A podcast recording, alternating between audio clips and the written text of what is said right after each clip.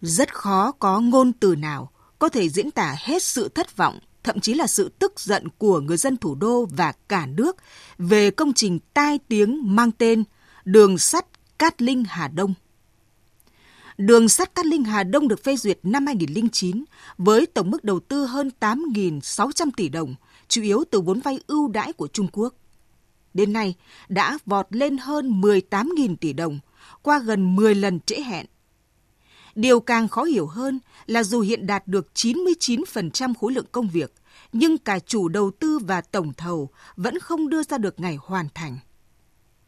Đây có lẽ là một trong những dự án giao thông nhiều chắc trở nhất trong lịch sử ngành giao thông nước nhà. Hàng loạt lý do được Bộ Giao thông Vận tải đưa ra trong văn bản giải trình trước cử tri mới đây, như vì công trình mới, vì lệ thuộc vào tổng thầu Trung Quốc, vì nhà thầu nước ngoài yếu kém, vì ta chưa có kinh nghiệm quản lý, vì thiếu sót, mà không có thêm thông tin gì mới so với những lần trước đó. Có chăng Điểm mới trong lời nhận lỗi này, nhưng lại là điểm thụt lùi là không kèm theo lời cam kết ngày công trình cán đích. Chủ động nhận lỗi vốn thường được bao dung và tạo điều kiện cho sửa chữa lỗi lầm. Nhưng nếu cứ chất chồng lời xin lỗi mà không đưa ra được giải pháp sửa chữa khuyết điểm khắc phục sự việc thì rất khó yên lòng dân. Điều mà người dân quan tâm nhất lúc này là bao giờ thì công trình hoàn thành và đưa vào sử dụng.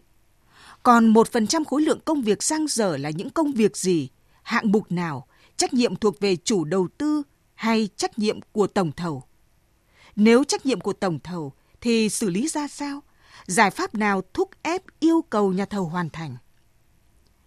Đây là những câu hỏi cần được chủ đầu tư là Bộ Giao thông Vận tải trả lời cặn kẽ trước nhân dân trước chính phủ, chứ không phải những lời thanh minh về các nguyên nhân làm chậm tiến độ như nhiều lần giải trình.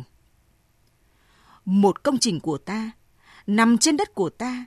chủ đầu tư của ta thì không có lý gì lại bị lệ thuộc hoàn toàn vào nước ngoài, bất định ngày cán đích. Rất khó chấp nhận việc người dân phải móc túi trả tiền vì công tác quản lý yếu kém của chủ đầu tư, phải trả tiền cho các khoản thất thoát, lãng phí, đội vốn do tổng thầu thiếu kinh nghiệm. Điều người dân cũng mong muốn là qua công trình này, Bộ Giao thông Vận tải và các bộ ngành địa phương rút ra bài học kinh nghiệm và trách nhiệm gì trong việc lựa chọn đối tác, thương thảo ký kết các hợp đồng vay vốn ưu đãi, kể cả phải sửa đổi luật để bít lỗ hổng, ngăn ngừa nhà thầu thiếu năng lực nhưng lại thừa thủ đoạn để trúng thầu. Đó còn là bài học của sự công khai minh bạch, là bài học về công tác giám sát chân thành tiếp thu phản biện, góp ý của các chuyên gia, nhà quản lý, của từng cơ quan liên quan ngay từ những ngày đầu khảo sát, lập dự án, cho tới khi lựa chọn đối tác, tìm kiếm nguồn vốn, công nghệ và phương án thi công. Chỉ có như vậy, chúng ta mới không còn phải nhận quả đắng như tuyến đường sắt Cát Linh, Hà Đông.